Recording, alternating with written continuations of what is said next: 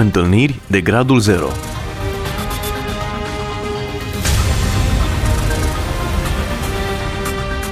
O emisiune realizată de Cristina Olariu.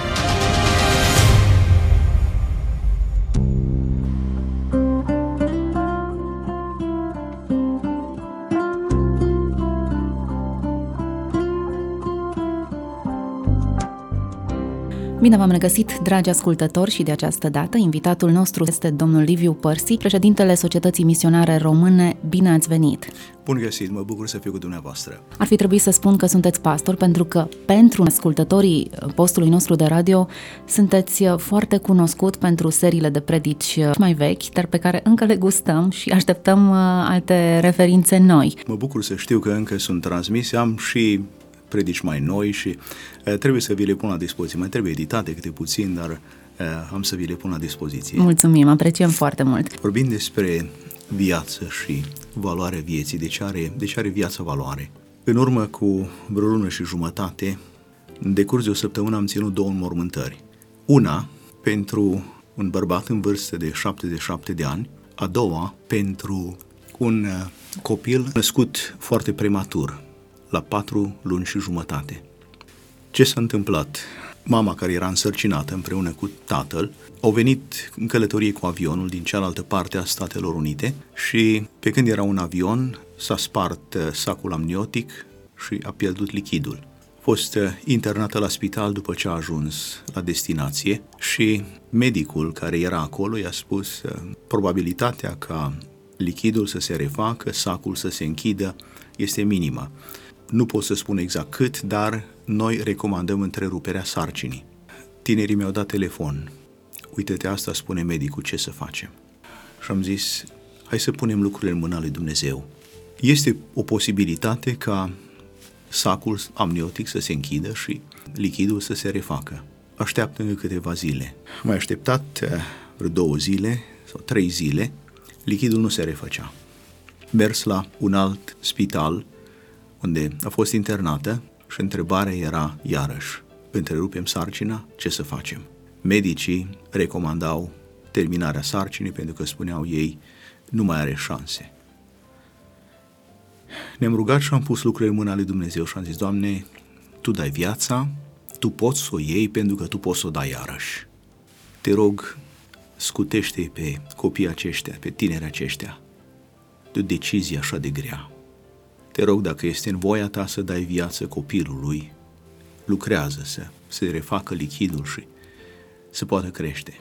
O altă persoană din, din biserică mi-a spus uh, și eu am pățit la fel și fetița pe care am născut-o normal, am stat, stat în spital vreo patru luni de zile, dar a născut o fetiță care este perfect normal dezvoltată. Am pus lucrurile în mâna lui Dumnezeu a doua zi dimineața am primit un telefon de la spital. Mi-a spus, uh, Irina a intrat în contracții. Copilașul a murit. Era o fetiță. A fost prima dată când uh, am văzut un copilaș încă nenăscut, la patru luni și jumătate. Era complet format, incomplet dezvoltat. Plămânii încă nu erau suficient dezvoltați dar am putut să vedem ochii și capul și degetele și am văzut copilașul acesta. Ce am apreciat mult a fost și că la spital, asistentele medicale, după ce a născut, au luat și într-o păturiță, au învelit, au învelit copilașul și l-au dat mamei și am spus vom face o mormântare n-a apucat să trăiască. Dar am văzut acolo chipul lor și chipul lui Dumnezeu. Și am ținut în mormântare pentru un copilaș. Când ești pus în situații ca astea și când vezi copilașul acela, îți dai seama că nu-i doar un agregat de celule, ci o ființă. Și o ființă omenească Dumnezeu a ales în cazul acesta ca să îi dea doar atât de trăit. Dar sunt încredințat că la înviere și fetița aceasta va fi înviată și va fi lângă mama ei. Deciziile în asemenea probleme sunt foarte grele și ai nevoie întotdeauna de un cadru de referință care este dincolo de tine. Medicii fac recomandări care sunt bazate pe experiența lor, pe uh, considerente de cost de multe ori. Uh, dacă se naște un copil prematur la 5 luni și trebuie să stea încă 3 luni de zile în incubator, costurile sunt enorme. E adevărat, sunt și probleme, este problemă că plămânii nu sunt suficient dezvoltați, deci este posibilitatea ca viața acelui copil să fie afectată foarte dramatic. Dar cum îl tratezi? Ca pe un om sau ca pe un obiect? Din perspectiva creștină, îl tratezi ca pe un om, cu toată demnitatea. Și aici, dacă ești, dacă îl cunoști pe Dumnezeu, decizia este luată de Dumnezeu. I-am încredințat lui, indiferent care este rezultatul. Mă încred în el, ca el să poarte grijă de grijă acestui copilaș. Nu-i ușor. Credeți-mă, nu-i ușor. Și sunt sigur că sunt părinți care au trecut prin drama aceasta și nu-i ușor. Dar când știi ce crezi și de ce crezi, îți este mai ușor să iei decizia pentru viață. Cum comentați faptul că acest comutator al deciziei pentru viață sau moarte se mută din ce în ce mai mult în mâna omului? E o schimbare nefericită. Tehnologia e o sabie cu două tăișuri. De o parte ne ajută mult, de altă parte a creat și multe probleme.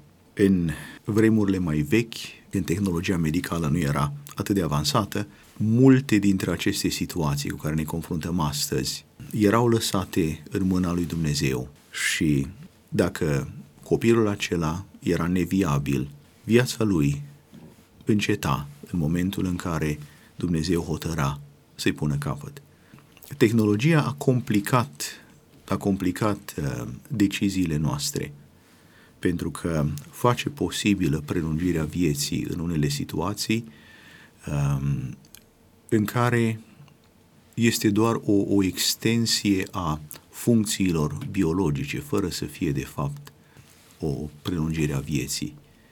Și aici este domeniul unde este foarte important um, ca personalul medical să aibă instruire în domeniul uh, bioeticii, pentru că deciziile nu trebuie să fie luate pe considerente economice, pe considerente politice, pe considerente pur științifice, detașate de contextul mai larg al unei concepte despre lume și viață. Și văd aici dificultatea când prea mult din uh, deciziile acestea au fost puse în mâna omului. Noi am crescut într-un context uh, comunist, impregnat de filozofia materialistă. Lumea în care trăim acum este religioasă, aș putea spune. Primele știri care îmi vin în căsuța mea de newslettere sunt cele legate de mm, horoscop și de lucruri de genul acesta, chiar dacă sunt site-uri de știri serioase, consacrate, da. de la care aștept în primul rând informații legate de ce se întâmplă în lume, în lumea politică și așa mai departe. Lumea în care trăim este religioasă, însă prost religioasă. Religioasă, dar o religiozitate fără Dumnezeu sau fără Dumnezeul adevărat. Noi suntem creați de Dumnezeu ca și ființe care tânjesc după El. Scriam cândva că suntem homo religiosus. Avem o nevoie care nu este împlinită decât când îl cunoaștem pe Dumnezeu. Și problema noastră ca și oameni este că dacă nu-l cunoaștem pe Dumnezeul adevărat, golul acela tot este în noi și atunci căutăm altceva să punem acolo. Mă gândesc, de exemplu, la poporul Israel când a ieșit din Egipt. Eh, Moise urcă pe munte, stă acolo 40 de zile, oamenii se impacientează în tabără și spun lui Aron, eh, domnule Aron, fă ceva, Moise, omul ăsta care ne-a dus până aici, nu știm ce s-a întâmplat cu el, fă un Dumnezeu să meargă înaintea noastră. Și Aron le face un vițel de aur, care pentru ei era reprezentarea Dumnezeului care i-a scos. Era o reprezentare falsă și era o încercare a lor de a-L înlocui pe Dumnezeul adevărat cu un Dumnezeu al minților, plăsmuit de mintea lor și rezultatul acesta sau istoria lor se repetă în fiecare generație și cu fiecare om. Sau îl cunoști pe Dumnezeul adevărat și îl urmezi pe el, sau ajungi să ai în sufletul tău un alt Dumnezeu pe care tu ți l-ai făcut și care nu poate să-l înlocuiască pe Dumnezeul adevărat. Dar tânjim, tânjim întotdeauna după Dumnezeu. Care e acest Dumnezeu în contextul nostru actual? Scanați un pic scena. Pentru foarte mulți, eh, Dumnezeul actual este eul. L-am detronat pe Dumnezeu și ne-am pus pe noi înșine și am devenit centrul Universului și omul este măsura tuturor lucrurilor și uh, noi pentru noi căutăm totul. Apoi este banul, familia, cariera și unii au ajuns să-și facă chiar uh, idolași la care să se închine, efectiv să aibă o reprezentare a unei realități transcendente, cred ei, care, într-un fel, să-i ajute să intre în această sferă sau dimensiunea religiosului și să-și satisfacă nevoia pe care o simt. Ne pare ciudat, dar Buddha n-a rămas doar uh, în India, ci îl găsește acum și în uh, case în România și în, și în Europa. Așa este. Cineva spunea că următorul sistem politic nu va fi nici de stânga, nici de dreapta, nu va fi nici democrație și nici uh, o altă dictatură decât cea dictată de plăcere, adică subjugi uh-huh. foarte ușor o națiune prin acest lucru. Sunt uh, două cărți care au fost scrise cam în aceeași perioadă, în anii 1930. Una dintre ele este cartea lui George Orwell, 1984, în care controlul este asupra populației este realizat prin durere și oamenii sunt uh, controlați, uh, toate aspectele vieții lor li se impune să vorbească într-un anumit fel, cuvintelor li se schimbă sensul de către cei de la Ministerul Comunicației și uh, este o, o, un control al populației prin teroare. În aceeași, cam în aceeași vreme a apărut o altă carte intitulată Brave New World, care Aldous Huxley este, este autorul, care prezintă un alt mod de a controla lumea, așa nume prin plăcere. O societate utopică în care oamenii nu mai erau născuți pe calea naturală, ci în eprubete, în care erau predestinați chimic de la naștere ce să fie, deci erau împărțiți în câteva categorii, puțin intelectuali, după aceea diferite clase tot mai jos, până când ajungeai la niște ființe umane care practic erau uh, roboți industriali, care să facă muncile, să lucreze în medii toxice fără să moară imediat. Dar în lumea aceasta, în, în Brave New World, uh, controlul era prin plăcere. Uh, oamenii primeau niște pastile care le dădeau plăcere și întotdeauna puteau să găsească un refugiu în această plăcere artificială. Într-adevăr, este mai ușor să-i controlezi pe oameni prin plăcere decât prin durere și, de fapt, vedem, comunismul a încercat prin durere să controleze și n-a reușit. Într-o oarecare măsură a reușit, dar în, în ultimă instanță vedem că a falimentat. Dar uh, hedonismul poate să ne controleze prin plăcere, să abandonăm valorile reale, să abandonăm ceea ce este etern valabil și, în schimb, să urmărim doar plăcerea temporară. Interesant acești doi vizionari, seculari, e adevărat, dar interesant modul în care ei au conceput aceste societăți utopice în care oarecum ne regăsim. Mă gândeam la George Orwell, la ferma animalelor, în care a prevăzut comunismul cu atâta da, acuratețe, da. cu toate că el își imagina o societate capitalistă, dar foarte interesant cum acești doi scriitori au anticipat cumva drama prin care o să treacă omenirea. Pentru că pe undeva ne regăsim, ne regăsim în consumerism și faptul că suntem subjugați acestui stil de viață consumerism și plăcerea da. joacă un rol important. Exact. Exact. Ne regăsim și în sistemul celălalt opresiv în care prin controlul excesiv, iată, securitatea ne-a ascultat de mult uh, înainte convorbirile. Astăzi toate convorbirile noastre sunt interceptate. Nu știm unde se va ajunge cu tot acest control, însă interesant că trăim într-o lume atât de controlată, pe undeva m-a emoționat acest discurs al dumneavoastră, pentru că m-am gândit la Dumnezeu, care este numit Domnul oștirilor, cel care controlează realmente deasupra tuturor lucrurilor. Ar putea să ne manipuleze, să ne, să ne constrângă într-un anumit fel să mergem Așa și totuși ne lasă liberul arbitru. Da, pentru că Dumnezeu nu este motivat ca și opresorii noștri anteriori de dorința de putere, ci motivat de dragoste dragostea îl, îl face pe Dumnezeu nu numai să creeze pentru noi un mediu bun, să ne, să ne fi pus de la bun început, să ne zestreze cu calități asemănătoare calităților Lui, să avem creativitate, să avem imaginație, să avem dragoste, dorința aceasta de comuniune. Nu numai că ne-a zestrat cu acestea, dar a pregătit pentru noi în Isus Hristos și o cale de răscumpărare după cădere. Motivația este dragostea și nu controlul. Interesant, el are puterea și nu o manifestă într-un mod abuziv. Exact. Oamenii nu au puterea, în schimb o doresc și o obțin într-un mod uh, clandestin, am, am putea spune. Așa este, da. Mă gândeam iarăși la vremea în care trăim și este vremea postmodernistă și mă gândesc la, la Friedrich Nietzsche, profetul acesta al, al postmodernismului, care în urmă cu mai bine de 100 de ani a înțeles ce se întâmplă atunci când Dumnezeu este scos afară. Probabil că sunteți familiară cu eseul lui Nebunul, în care uh, un nebun merge cu felinarul în, în piața publică și îl întreabă oamenii ce cauți și el spune, îl caut pe Dumnezeu, dar, dar unde e Dumnezeu, râd ei? Uh, s-a rătăcit ca și un copil, a emigrat, uh, ce s-a întâmplat cu el? Și el spune, nu, nu, noi l-am omorât pe Dumnezeu. Și după aceea spune el, dacă l-am omorât pe Dumnezeu, oare mai este sus și jos? Nu cumva suntem într-o, într-o cădere continuă și noi nici nu știm? Oare nu va trebui să devenim noi înșine Dumnezeu ca să înlocuim? Și uh, Nietzsche n-a fost deloc nebun.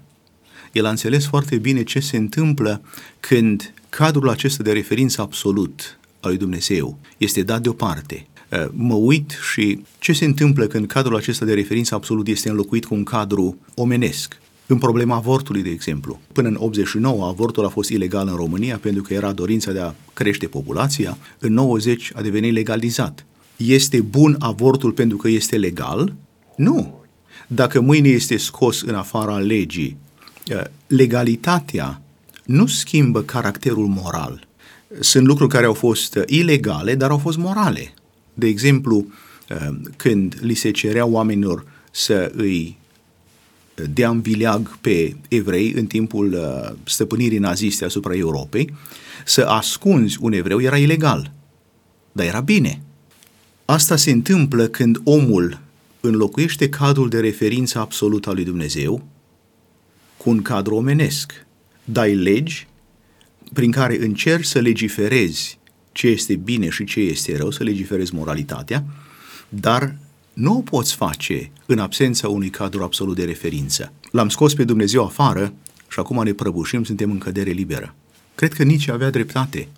De aceea este așa de important să recuperăm o gândire creștină și să fie uh, o gândire creștină care stă la baza gândirii, aș vrea așa de mult, să putem uh, să îi pregătim pe tineri să gândească creștinește. Intenția nu este uh, să facem niște madrase talibănești în România, adică o îndoctrinare rigidă, îngustă, asta este, așa trebuie să spui și n-ai voie să gândești altfel. Nu, nu. Din potrivă, uh, vrem să le prezentăm alternativele, să-i ajutăm să înțeleagă de ce o anumită alternativă nu este adecvată să poată să analizeze critic ideile, să poată să uh, gândească și să decidă pentru ei înșiși. Domnul Isus a încurajat gândirea. A zis, cercetați voi înșivă. Pavel spune, cercetați toate lucrurile, dar păstrați ce este bun. Acesta este contextul în care uh, doresc să ne adresăm întregii societăți. În căutarea adevărului uh, s-ar putea să fie multă lume. Nu toți îl caută în mod conștient. Unii au nevoie de el, dar nu-l caută. Dar gândindu-ne la, la tineri, la adolescenți care sunt în această perioadă de căutare, ați venit cu o carte, cu un manual, cu ceva care să-i sprijiniți, o, da. o grilă, un cadru în care să le facilitați această căutare. Cum îi sprijin acest demers pe cei care sunt uh, atât de expuși? Sunt prezentate șase concepții majore despre lume și viață. Concepția creștină, concepția islamică, concepția umanistă seculară sau ateismul mai puțin virulent. După aceea, marxismul, umanismul cosmic sau New Age, panteismul și postmodernismul. Postmodernismul este o concepție despre lume și viață care spune că nu este o concepție despre lume și viață, dar este o concepție exact. despre lume și viață. Da? Respinge toate metanarațiunile afară de metanarațiunea lor, care este o metanarațiune. Exact. Dar asta este paradoxul lor. După aceea, ia în discuție 10 domenii care sunt direct afectate de felul în care gândim de concepția despre lume și viață. Acum, matematica e matematică. Fie că ești creștin, fie că ești ateu, 2 și cu 2 tot 4 fac. Pentru un postmodern s-ar putea să nu facă întotdeauna 4, dar pentru majoritatea lumii 2 și cu 2 fac 4. Deci în matematică nu prea ai ce să uh, influențezi prin concepția despre lume și viață pe care o ai. Dar în teologie, în filozofie, în etică, sociologie, istorie, politică, biologie, drept, în toate aceste domenii, felul în care gândești, concepția despre lume și viață pe care o ai, va determina direcția pe care o iei în studiu și interpretarea pe care o dai uh, rezultatelor pe care le ai. Deci, luăm aceste șase concepții despre lume și viață, zece domenii de studiu și fiecare dintre ele văzut ce cred creștinii despre uh, drept, ce cred musulmanii, ce cred ateii, ce cred marxiștii, uh, ce cred uh, panteiștii, ce cred postmodernii. Și după aceea, după ce profesorul face o prezentare a concepțiilor fiecăruia, când am fost în școală, accentul era pe memorare, pe capacitatea de a reda ce ți-a spus profesorul. Uh, mai puțin pe gândirea creativă. Cred că este important să-i stimulăm pe, pe copii ca să gândească, să înțeleagă, să interpreteze și dorința este, privind la toate aceste concepte despre lume și viață, să poată să-și definească clar crezul lor, să poată să înțeleagă atunci când o idee este prezentată din ce direcție vine și dacă o accepti, de ce o accepti, dacă o respingi, de ce o respingi. Gândind critic, putem să fim mult mai înțelepți și să înțelegem lucrurile. Tirul cărții Înțelegerea vremurilor vine de la un verset din 1 Cronici 12 cu 32. Și este acolo un pasaj interesant unde este descris ascensiunea la putere a lui David, împăratul, marele împărat al, al lui Israel. Și este dat acolo o listă în 1 Cronici 12, din seminția lui Iuda au venit atâtea mii, din seminția lui Simeon atâtea mii, din seminția lui Levi atâtea mii și din fiecare seminție mii de războinici cu armele lor. Dar spune, din seminția lui Izahar au venit doar 200. Și nici nu au venit cu arme. Dar aceștia erau oameni care înțelegeau vremurile și care știau ce trebuie să facă Israel. Ei au fost liderii, vizionarii, oamenii care să dea direcție la miile de oameni. Și cred că avem nevoie de asemenea oameni care să înțeleagă vremurile, să știe ce trebuie să facă. Și am vrea să-i pregătim pe tineri să fie ei acești oameni. Foarte interesant. Ceea ce mă face să cred este că nici în acea vreme a Israelului nu toată lumea înțelegea ce se întâmplă și nici acum nu înțelege toată lumea ce se întâmplă. Firea omenească nu s-a schimbat prea mult. Oare de ce e condiționată această înțelegere? De ce să pricep și de ce să nu pricep ceea ce se întâmplă? Mă tem că prea mulți dintre noi se mulțumesc să trăiască doar preocupați de să am ce să mănânc și să am un loc unde să stau și Eh, să fiu cât de cât sănătos și să-mi văd copiii crescând și apoi nepoții și după aceea un vedeană ce-o fi. Este o existență care nu-și împlinește tot potențialul. Eu cred că Dumnezeu ne-a creat pentru mai mult decât doar pentru existență biologică. Avem, avem o dimensiune spirituală. Suntem oameni făcuți după chipul lui Dumnezeu ca să ne găsim împlinirea într-o relație cu El. Și prea mulți lasă această relație și zic, lasă, când o îmbătrâni, atunci mă gândi și la Dumnezeu. Și nu-și dau seama că, de fapt, ceea ce gândești despre Dumnezeu e cel mai important lucru despre persoana ta. Și cunoașterea lui Dumnezeu din tinerețe ajunge să dea o direcție și o traiectorie diferită vieții tale decât pentru cineva care nu-L cunoaște pe Dumnezeu. Ați primit feedback în urma acestor programe? Am fost uh, foarte bucuros pe la, la toate școlile unde am fost și profesorii cu care am stat de vorbă și, și cu elevii au fost încântați de idee. Sunt gata și dornici ca să uh, preia acest program și să-l implementeze. Salut această inițiativă și uh, mă gândesc că efectele în timp vor fi de durată. Statisticile spun că majoritatea creștinilor au devenit creștini până la vârsta de 18 ani, pentru că 20, pentru că în această perioadă se iau deciziile. După aceea e din ce în ce mai greu să aibă loc convertirea. Așa este, așa este. De fapt, unii merg să spună că vârsta este chiar mai fragedă, undeva până la 14 ani.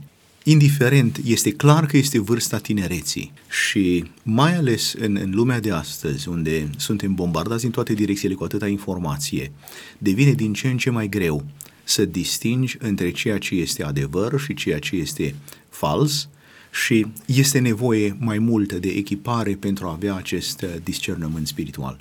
Vă mulțumesc pentru timpul acordat și în același timp vă binecuvântez să aveți mult succes în ceea ce v-ați propus și Dumnezeu să facă într-adevăr misiunea aceasta să, să aducă mulți oameni la Hristos.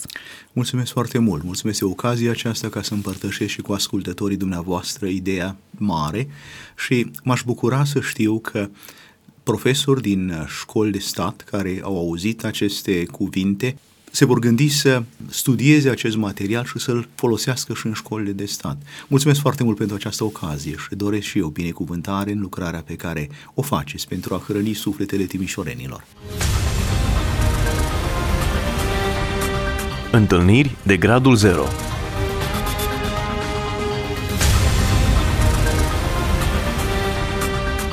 O emisiune realizată de Cristina Olariu.